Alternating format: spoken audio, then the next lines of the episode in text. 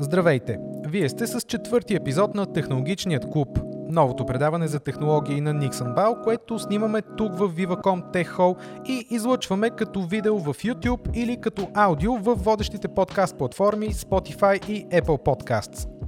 В този епизод ще си говорим за мобилните разплащания. Тази възможност да плащате с смартфона на касата в магазина, например, вместо с банкова карта.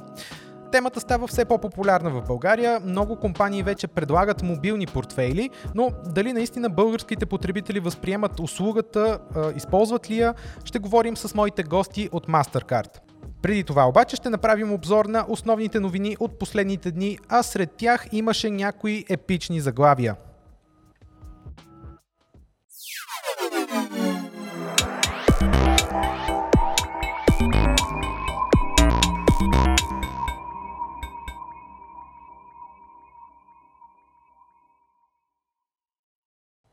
И така, започваме новините с, с сигурност най-горещото заглавие от последните две седмици. Това е съдебната сага, сблъсъкът между Apple и Epic Games, които са създателите на вероятно най-популярната игра в момента Fortnite. Как започна всичко и каква всъщност е драмата? Преди няколко дни Epic Games пуснаха апдейт за своята игра Fortnite, с която позволяват на потребителите да заплащат по альтернативен начин за съдържанието в играта, а именно чрез заобикаляне на системата за платежната система на Apple. Това а, всъщност е нарушение на правилата на Apple в App Store, особено за компаниите, които предлагат игри в а, техния магазин и заобикаля възможността Apple да удържа 30% дял от приходите на разработчиците. Ето така се стигна до там, че Apple премахна Fortnite от App Store и нещо повече. Заплашва Epic Games да спре техния акаунт на разработчици, което не само е проблем за Fortnite, а и за Unreal Engine, което също е разработка на Epic Games и всъщност се използва от различни компании за техните игри. Сега, тук има върху какво да се поспори и да обсъдим дали е, са прави Apple или Epic Games с решението си за този апдейт. А, лично за мен е ясно кой е прав, след като има някакви правила в App Store и ти си влязал като разработчик, който е приел и се е съгласил с тези правила, би трябвало да ги следваш и да се съобразяваш с тях. Но не липсват и поддръжници на Epic Games, като дори Microsoft се произнесоха официално по случая и защитиха компанията, тъй като те всъщност ще бъдат засегнати от спирането на Unreal Engine, тъй като имат игра на база този uh, engine. Uh, Съда обаче все още не се е произнесъл, тъй като делото ще върви вероятно месеци напред, може би до 2021. Последната новина, която имаме от днес обаче е, че съдията, която е а, направила първото изслушване, а, е по-склонна да не принуди Apple да върне Fortnite в а, App Store, но за случая с Unreal Engine най-вероятно ще се съгласи с тезата, че той не трябва да бъде спиран. Очаква се до 4, 6, 8 месеца да се стигне до изслушване на двете компании, двете да защитят тезите си в съда, така че сагата със сигурност ще продължи и през 2021, освен ако записваме и в буреносно време. Не знам дали чувате бурите, но навън е страшно, независимо, че е лято. А, та, а, ако Epic Games решат да върнат а, с апдейт а, нещата по-старому и да премахнат а, своя альтернативен метод за разплащания в а, Fortnite, много вероятно е всъщност Apple да склонят и да, да върнат играта и всичко да си бъде по-старому и да няма никакви проблеми. Но да видим, Game Studio е доста надъхано и, и излиза с а, всякакви оръжия срещу Apple.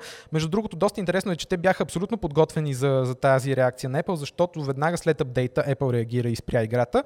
А, а пък Fortnite моментално пуснаха видео срещу Apple, обединиха потребителите си срещу тях и въобще доста интересна сага, но да видим как ще се развие, сигурно ще следим темата и в Nixon Бал. И така, следващата новина, само ще маркирам, тъй като според мен не касае твърде много хора, но със сигурност е нещо интересно, което се случва с, а, а, в индустрията. Става въпрос за BlackBerry. Смартфоните, които изглежда отказват да умрат, тъй като през февруари чухме от TCL, компанията, която държеше правата за производство на смартфони BlackBerry, че се отказва от този бранд и всъщност повече няма да произвежда такива устройства. Сега обаче Американска компания, базирана в Тексас, обяви, че тя поема лиценза за, за това и се очаква всъщност ново устройство BlackBerry. А, не знаем много-много информация за него, освен това, че ще, че ще бъде представено през 2021 година че ще поддържа 5G и че ще има емблематичната хардуерна клавиатура за този бранд. Много интересно, наистина. BlackBerry изглежда ще съществуват вечно, независимо кой стои за тях. Нещо като опитите на Microsoft да влезе на пазара на смартфони. Безкрайни, независимо колко провала се случват, те продължават да опитват. Знаете, между другото, че Microsoft сега пускат, пускат нов смартфон с два екрана отделни. Да видим какъв успех ще има. Устройството струва доста, между другото, около 1400 долара за базовата версия, така че и там ще бъде интересно дали най-после ще имат някакъв успех, пък макар и с Android отдолу. Преди няколко дни изтече лицензът, който позволяваше на Google да продължи да работи с Huawei и след поставянето на китайската компания в така наречения черен списък на Тръмп. Това всъщност повдигна въпроса какво ще се случи с старите устройства на Huawei, тези, които излизаха на пазара с все още с услугите и приложенията на Google. Знаете, че в момента компанията няма право да, да ги използва и предлага Android като операционна система, но без пакета от Google, а със собствен HMS пакет.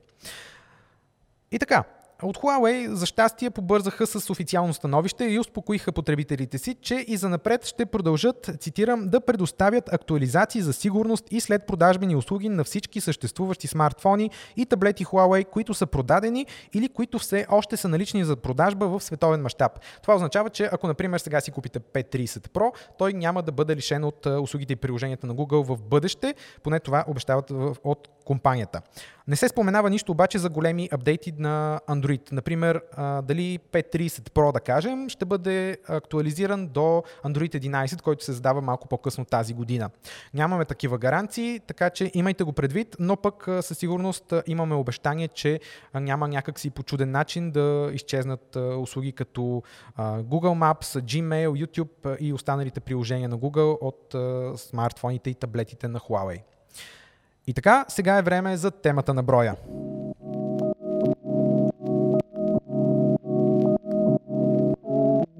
Започва темата на броя. Рубриката се реализира с подкрепата на Viva.com. така започваме с темата на броя в четвъртия епизод на Технологичният клуб, която е свързана с мобилните разплащания. Тази вече не е чак толкова нова възможност да използваме смартфона си за плащане на касата, например в супермаркета. За да коментираме темата, мои специални гости са Ваня Манова и Иван Хаджов от MasterCard. Ще ви, пред...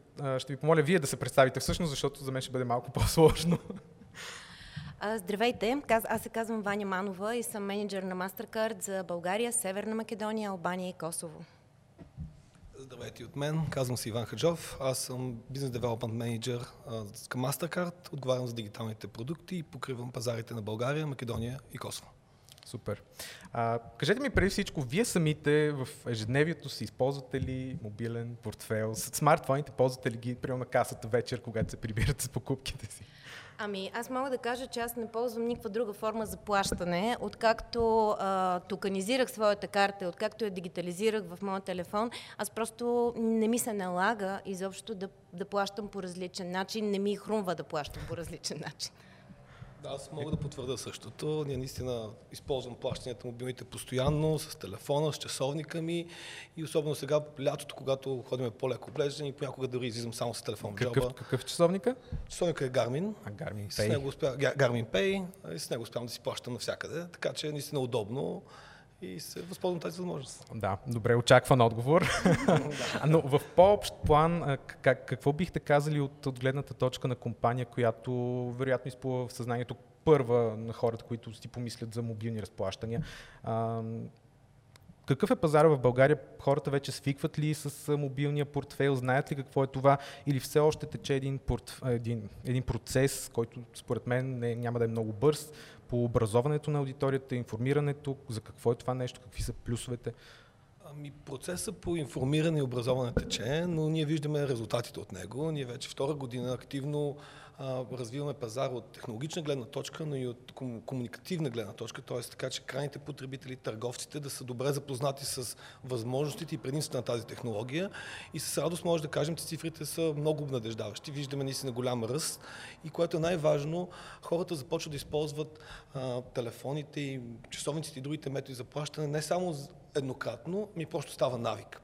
И това, което искаме да видим и вярвам, че в много бързо в много скоро време това ще стане мейнстрим и цифрите го потвърждават. А добре, като цифри всъщност какво можем да изнесем като информация за българския пазар?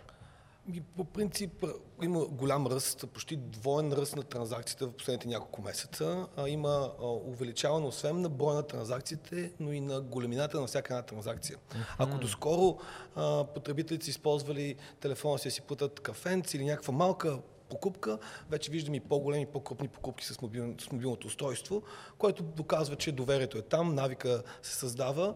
Разбира се, има още доста път да извървим. От една страна, много от банките все още не са готови технологически да предлагат тази услуга, което работим активно и очакваме да видим много от банките да бъдат да. лайв с тези продукти да. до края на годината и в следващата. И от друга страна вече търговци и потребители да свикнат с начина на плащане. Това, което видяхме и с безконтактните плащания, просто как пазара стана едно, една нова норма или стандарт. Аз всъщност, когато плащам с телефона, казвам с карта директно, безконтактна, защото иначе ако тръгнеш да се обясняваш с телефона... Абсолютно. Значи това, което Иван каза за България е абсолютен факт. Аз откакто плащам с моят мобилен телефон, никога не ми се е случило на среща търговеца да бъде изненадан. За него това наистина е нещо съвсем нормално, което показва, че тази технология е вече позната и че се използва. А, от друга страна, а, Иван спомена банките, но за мен основен двигател в популяризирането на мобилните а, разплащания, това са финтех компаниите и всъщност така наречените дизраптори, които а, ние имаме такива в България, вие знаете Револют, имаме Монезе, N26, а, българските компании, нека да не забравяме Paynetics, а, нали, които направиха а, не само техен мобилен портфел, но помогнаха на два големи мобилни оператора в, Бълга... в България да пуснат техен мобилен а, портфел mm-hmm. и нещо, което е уникално, което го няма а, никъде в а, света към момента. А, между тези два лолета потребителите могат а, да си изпращат пари едни на друг. Значи потребителя на А1 може да праща а, пари на потребителя на Viva.com, защото използват white label решението на Paynetics. Ето това всъщност е нещо много хубаво, защото има наистина едно фрагментиране. Не знам дали това е нещо лошо в този пазар, но, но всички, много компании предлагат различни мобилни портфейли. И ако за потребителите на различните портфейли трябва да има такси при всяко, всяка транзакция помежду им, е наистина проблем според мен. Ми, то, точно това е примера с Apple, защото тук не говорим за от, а, нали, отделни мобилни портфейли, говорим за един мобилен портфейл Apple и това всъщност е причината а, при малък процент потребители на Apple, броя на транзакциите, броя на използванията на Apple Wallet да бъде много по-висок. Mm. Да, както винаги казваме, че те са под-тех сави. Да, освен, че са под-тех сави, те са доста стандартаризирани. Именно, а, например, аз мога да използвам различен издател банково от, от теб, но двамата, ако имаме Apple Pay, аз мога бързо да ти покажа как да. работи. Тоест, цялото а, клиентско изживяване е стандартно, уни, универсално и това го прави доста и оптимизирано. Нали? Най-вече лесно, лесно за, за... И наистина, да, във всички канали е налично, което дава едно допълнително предимство. А Apple Pay всъщност от миналата година, от лятото се предлага в България, е достъпно Apple Pay от миналата година, април месец е достъпно в България. А, да, по-рано да. даже. А, чувам, че Google се задават с тяхното решение. До няколко месеца трябва да бъде активно в България. А... Очакваме Google на пазара, очакваме го доста време с нетърпение. Да. Наистина не е само ние, но и цялата екосистема, именно поради предимството с, тех, с подобно на Apple универсално клиентско изживяване и вярваме, че скоро ще можем да, се, да, да имаме тази услуга на нашия пазар. А дали такива глобални решения като Apple Pay и Google Pay, всъщност те не са истинските двигатели, които ще донесат популярност на, на мобилния портфел в България? По принцип те са силен фактор, но реално а, това е една екосистема. Екосистемата mm-hmm. в нея участват издатели, било то банки, било то финтех компании, участват картови схеми, които дават релсите, в случая в, в, в, нашия MasterCard, което прави цялата екосистема ефективна и растяща. И двигателите са много и работим за една обща цел. И ние сме щастливи и горди, че в България ние успяваме да постигнем чудесни резултати. Нека да не забравяме, че мобилните портфели не са единствено само мобилни плащания. Значи Apple и Google а, са много удобни от гледна точка разплащането, защото user experience е страхотен. А, но това, което те изискват а, от а, банките, които се интегрират с тях, е да можеш от всеки такъв един фрагментиран отделен wallet да можеш директно да си качиш картата по абсолютно невидим път в а, Apple и Google. Но мобилният wallet, всъщност, идеята е, вие във вашия портфел не носите само пари. Вие носите много други неща и с него можете да си свършите и доста други работи. И тук конкуренцията в тези индивидуални мобилни портфели не е по отношение на самото плащане. В повечето случаи статистиката показва, че то се случва чрез Apple и чрез Google портфелите директно. Силата на един добър портфел се състои в допълнителните услуги, които той, представ... които той предоставя и по този начин се създава лоялността на клиента към неговия, неговата банка издател. Една банка никога не може да се конкурира с Apple или с Google по отношение нали, на самото плащане. Но по отношение на останалите услуги имат много повече повече възможности, тъй като те познават по-добре своите клиенти. Mm-hmm. Може би всъщност точно тези, тези допълнителни услуги, те ще донесат, ще наклонят везните към един или друг портфел, защото в момента се предлагат толкова много решения и не знам въобще потребителите как. Аз самият, за мен е трудно да избера с кое, с кое решение да, да плащам. По принцип, продуктите са още в начало, начало на фаза на развитие. Ние говорим с много от операторите на тези уолети и се вижда, че те имат големи планове за много различни допълнителни услуги, които да дават стойност.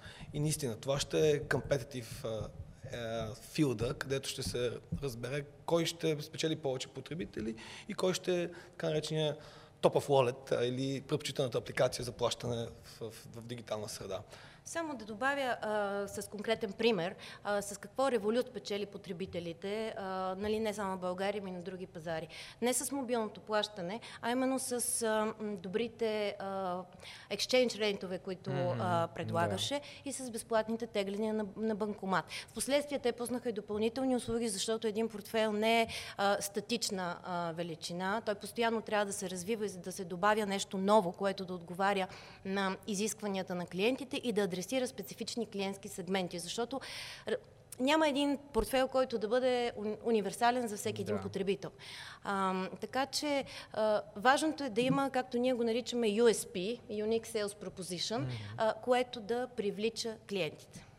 Да, и наистина ключа е, може би, както Ваня каза, сегментация. Да дадеш един продукт, който да адресира нуждите на определен сегмент. Било то малкия бизнес, било то предприемачи, било то млади хора, синьорс и Примера с Гармин. С Гармин, да. Например, там таргет е да, активни да. хора в определен сегмент, които това наистина им доставя стойност в ежедневието им.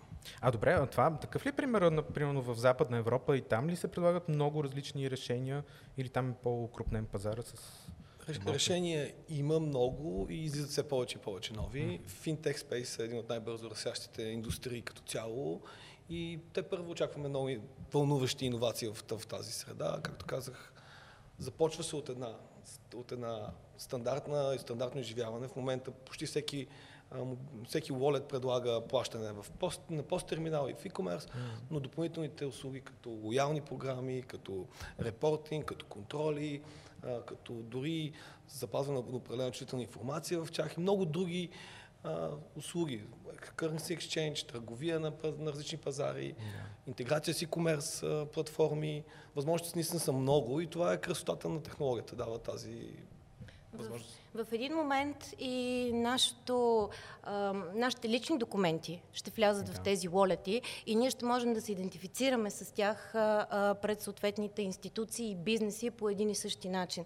Това е нещо, което наистина ще се случи много скоро. А по отношение на това как е на Запад, а, действително, волетите са много и а, най-различни бизнеси, а, включително, не говорим само за банки, в никакъв случай mm-hmm. за финтех компании, говорим за търговци, които пускат техни волети, Точно заради това да създадат а, тази лоялност и тази постоянна интеракция с клиента, защото истината е, че за да м, бъде един клиент а, лоялен към търговеца, той трябва постоянно да има комуникация, контакт с него. И това се а, управлява най-добре чрез лолета, който е на мобилния телефон, защото всеки има мобилен телефон в ръката си. Точно така. Значи, значи тези, тези приложения, които са толкова малки на, на нашия телефон, всъщност ще стават все по-значими за, за живота не само за разплащанията.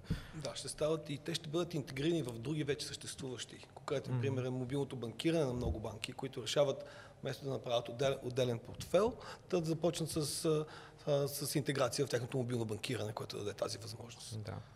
Добре, да, да си поговорим за сигурността, защото това вероятно е една от темите, които касае, т.е. вълнува най-много потребители, които все още се чудят дали да използват мобилен портфел. Как е гарантирано това нещо? Как един мобилен портфел гарантира, че моите пари в това виртуално пространство са сигурни?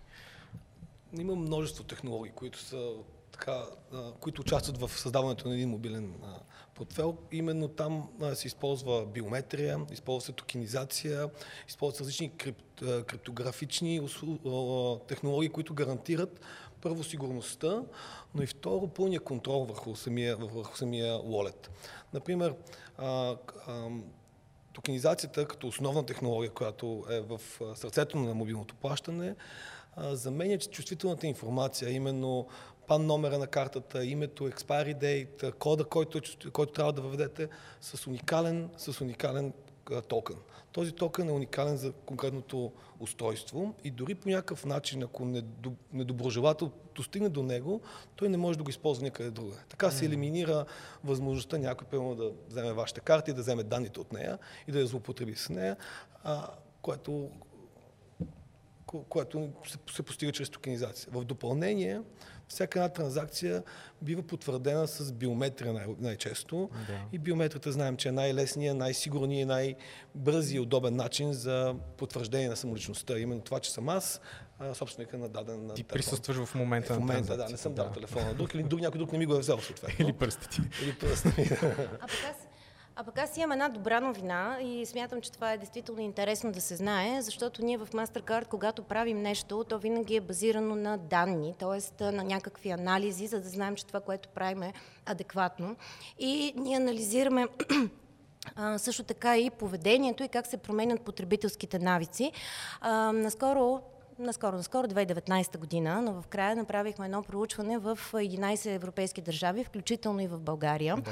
И това проучване, то беше точно проучване относно потребителските навици и нагласи по отношение на дигиталните технологии. Това проучване показа, че от две години насам, понеже ние го правим в последователно всяка година, за да може все пак да виждаме как се променят навиците, това проучване показа, че българският потребител, за него сигурността вече не е тема номер едно. В смисъл, те, българският потребител малко или много вече разбира, че сигурността не е проблем на а, технологиите. За българския потребител е важно да му е удобно, а, да му пести време и да може да го ползва по всяко време и от всякъде, т.е. да няма ограничения. А в, в посока сигурно всъщност наскоро Viva.com обявиха една новина с, с картата, която пускат към мобилния си портфел Digital, Digital First Mastercard.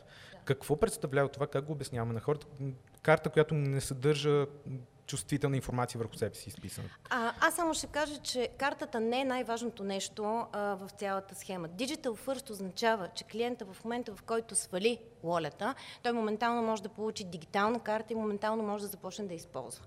Физическата карта, той може да си я поръча, тя е един много красив комплимент а, към, към лолета. Да, защото все пак по някой път се налага а, нали, да имаш и физическа карта. Да кажем, не всички, а, сега колкото и да си говорим, че плащанията а, растат, а, кеша си остава а, много важен фактор и а, ние не трябва да подценяваме теглянето на банкомати. Действително, вече има доста безконтактни банкомати, но все пак не всички са. Така че а, физическата карта си е необходима. Но тя вече няма нужда да носи всички тези атрибути, които ние сме свикнали. Номера на картата, който ние ползваме единствено и само за e-commerce, защото а, когато да. плащаш на посттерминал, той се чете Слава от чипа. Богу, че не го да.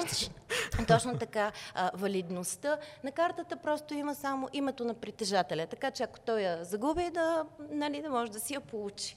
Да. Пълният контрол е изцяло през мобилното устройство и той дава и допълнителни ниво на сигурност, както и допълнително удобство, което е предимството на продукта. Добре, вие казахте, че в последните месеци имаме ръст на транзакциите и стават все по-големи в България. Това на какво се дължи според вас? Просто става по-популярна услугата и решението или, или всъщност тази пандемия, за която говорим, че по, по времето на, на вируса е по-хубаво да плащаш с карти безконтактно, е оказала някакво влияние? По принцип и двете, и двете са истина. В пандемията наистина имаше положителен ефект върху плащането с безконтак, безконтактното плащане. Било то с карта или с мобилно устройство, но пък реално често път видяхме лек спад в самите транзакции, тъй като просто бизнеса не работеше до голяма степен. Това е основната причина. Но пък това създаде един, това създаде един как да кажа, навик в хората да използват картите си, но и мобилните уолети за, за тези плащания резултата на, на покачилата се употреба е до голяма степен един тренд, който хората виждат, че другите го правят, говори се, Просто хората пробват и виждат, че е по-удобно и по-бързо. Ние вярваме, че хората, които са все още така консервативни не искат да плащат по този начин, основната причина е, че не са пробвали, че не са достатъчно запознати, информирани с какво е това, какви са предимствата. И това, което виждаме в цифрите е, че след няколко транзакции човек започва да предпочита да плаща с мобилен wallet, отколкото с картата си. Аз ще добавя още един фактор, който никак не е за пренебрегване. България е една от а, а, така, а, европейските държави, които първи въведоха а, 100% безконтактна терминална инфраструктура. Без тази 100% безконтактна терминална инфраструктура това нямаше да бъде възможно. Да. Но ние, ние в MasterCard инвестирахме много дълги години а, и финансово, и а, по всякакъв начин за а, мигрирането на а, старите а, устройства към а, безконтактни. В момента в България всички посттерминали без изключение, поддържат безконтактна функция. Другото, което а, се появи в България в последно време, това са мобилните посттерминали, а наскоро очакваме да видим и ам, телефони, които играят да. ролята на посттерминал. Това несъмнено ще увеличи допълнително ам, мобилните разплащания и безконтактните разплащания като цяло. Добре, и може би накрая няколко думи, въпреки че вие го засегнахте доста добре за това как ще се развива самото нещо, мобилен портфел в бъдеще, с, с това, че ще се добави, например, нашата самоличност в него. Пак ще го наричаме мобилен портфел тогава, след години? Или ще да, прерасне в нещо по-голямо? В много държавите има така наречените супер апс, които имат много функционалности вътре. Да. Нали? Но името голяма степен е бранда. Вярвам, че хората презимат един предпочитан бранд и работят с него. но до, до какви допълнителни функции ще има, наистина те първо очакваме да видим. Има много голям така, списък с възможности, много тестове се правят по света има, и очакваме да видим кой ще е най-печелившата комбинация. Но действително тенденцията е, ако, ако допреди известно време ние даунлодвахме апликейшени като луди, апликейшени, които в крайна сметка не използвахме много често, сега идеята е мобилният телефон да стане app-centric, т.е. в, едно, в един апликейшн, както спомена Иван, да се комбинират различни функционалности. Като тези функционалности са не само финансови, те могат да бъдат и health tracking, и каквото се сетите просто, всичко всичко, което е свързано с нашето ежедневие. Защото идеята е точно това, че нашето ежедневие, от елементарната комуникация до а, финансовите ни операции, всичко вече така или иначе се фокусира в а, един девайс. Да, не в един девайс, защото нека да не забравяме, че лолета може да се използва от няколко различни девайса, в зависимост от... И това е най-ценното, че ти нямаш ограничение нито от гледна точка на девайс, нито от гледна точка на канал, през който предпочиташ да вършиш своите а, неща. Да. Добре, много ви благодаря за този разговор. А, надявам се много скоро пак да имаме повод да, да се съберем. Вече ще сме с три микрофона, за да ни е по-удобно. Ами поканете ни като дойде Google Pay, ще си говорим да, за него. чудесен повод. Благодаря. Благодаря ви. Гледайте Технологичният клуб в YouTube канала на Никсамбал или слушайте епизодите във водещите подкаст платформи.